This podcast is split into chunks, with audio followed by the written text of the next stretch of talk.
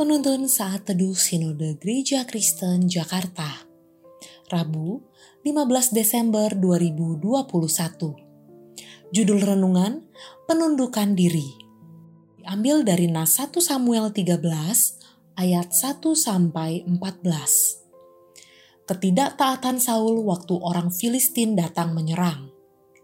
Saul berumur sekian tahun ketika ia menjadi raja. Dua tahun ia memerintah atas Israel. Saul memilih 3.000 orang dari antara orang Israel. 2.000 orang ada bersama-sama dengan Saul di Mikmas dan di pegunungan Bethel.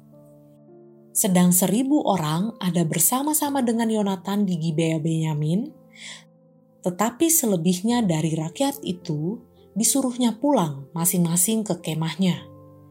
Yonatan memukul kalah pasukan pendudukan orang Filistin yang ada di Geba, dan hal itu terdengar oleh orang Filistin. Karena itu Saul menyuruh meniup sangkakala di seluruh negeri, sebab pikirnya, biarlah orang Ibrani mendengarnya.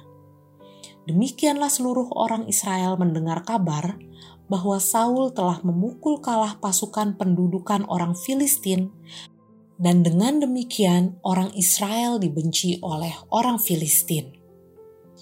Kemudian dikerahkanlah rakyat itu untuk mengikuti Saul ke Gilgal. Adapun orang Filistin telah berkumpul untuk berperang melawan orang Israel.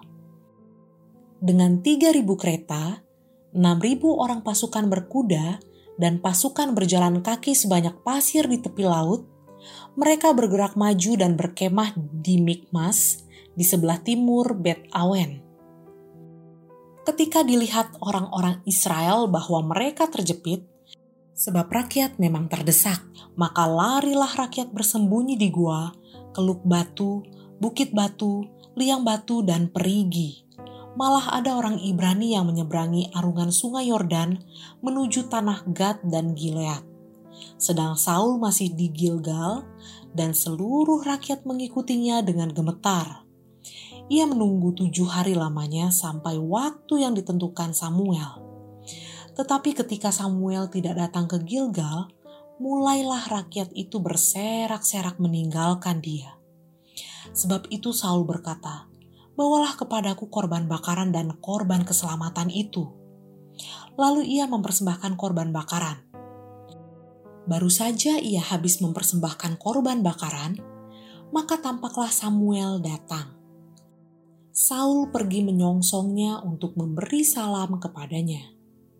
Tetapi kata Samuel, "Apa yang telah kau perbuat?"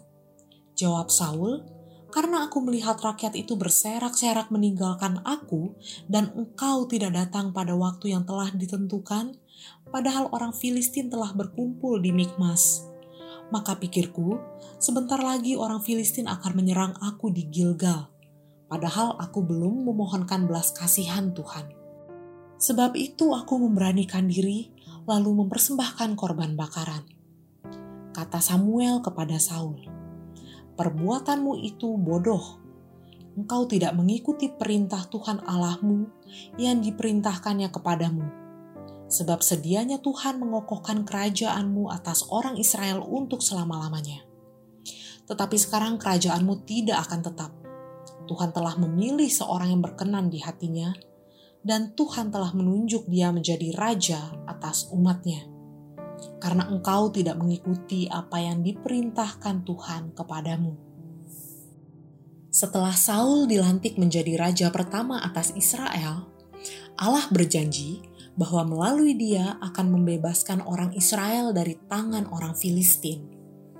Namun karena Saul tidak sabar menantikan waktu dan tanda penyertaan dari Tuhan, dia tidak menunggu Samuel sebagai nabi yang mempersembahkan korban bakaran pada ayat 9 dikatakan bahwa akhirnya Saul sendirilah yang mempersembahkan korban kepada Tuhan. Ini melanggar apa yang Tuhan telah tetapkan dalam 1 Samuel 10 ayat 8. Hal ini adalah kesalahan fatal di mata Allah.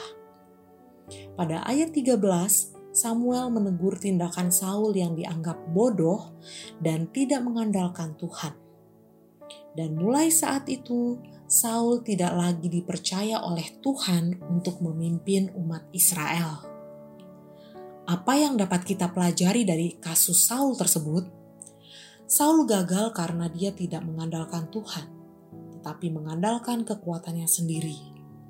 Ia gagal karena merasa pantas untuk melakukan hal yang tidak semestinya ia lakukan.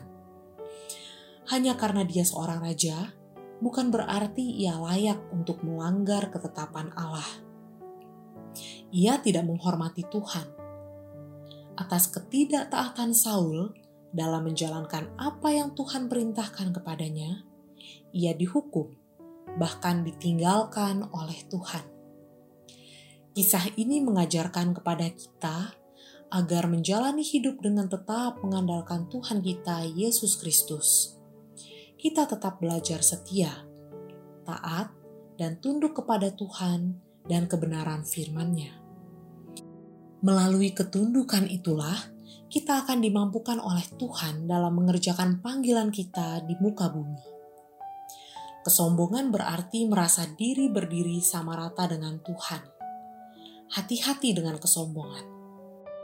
Kiranya Allah menolong kita.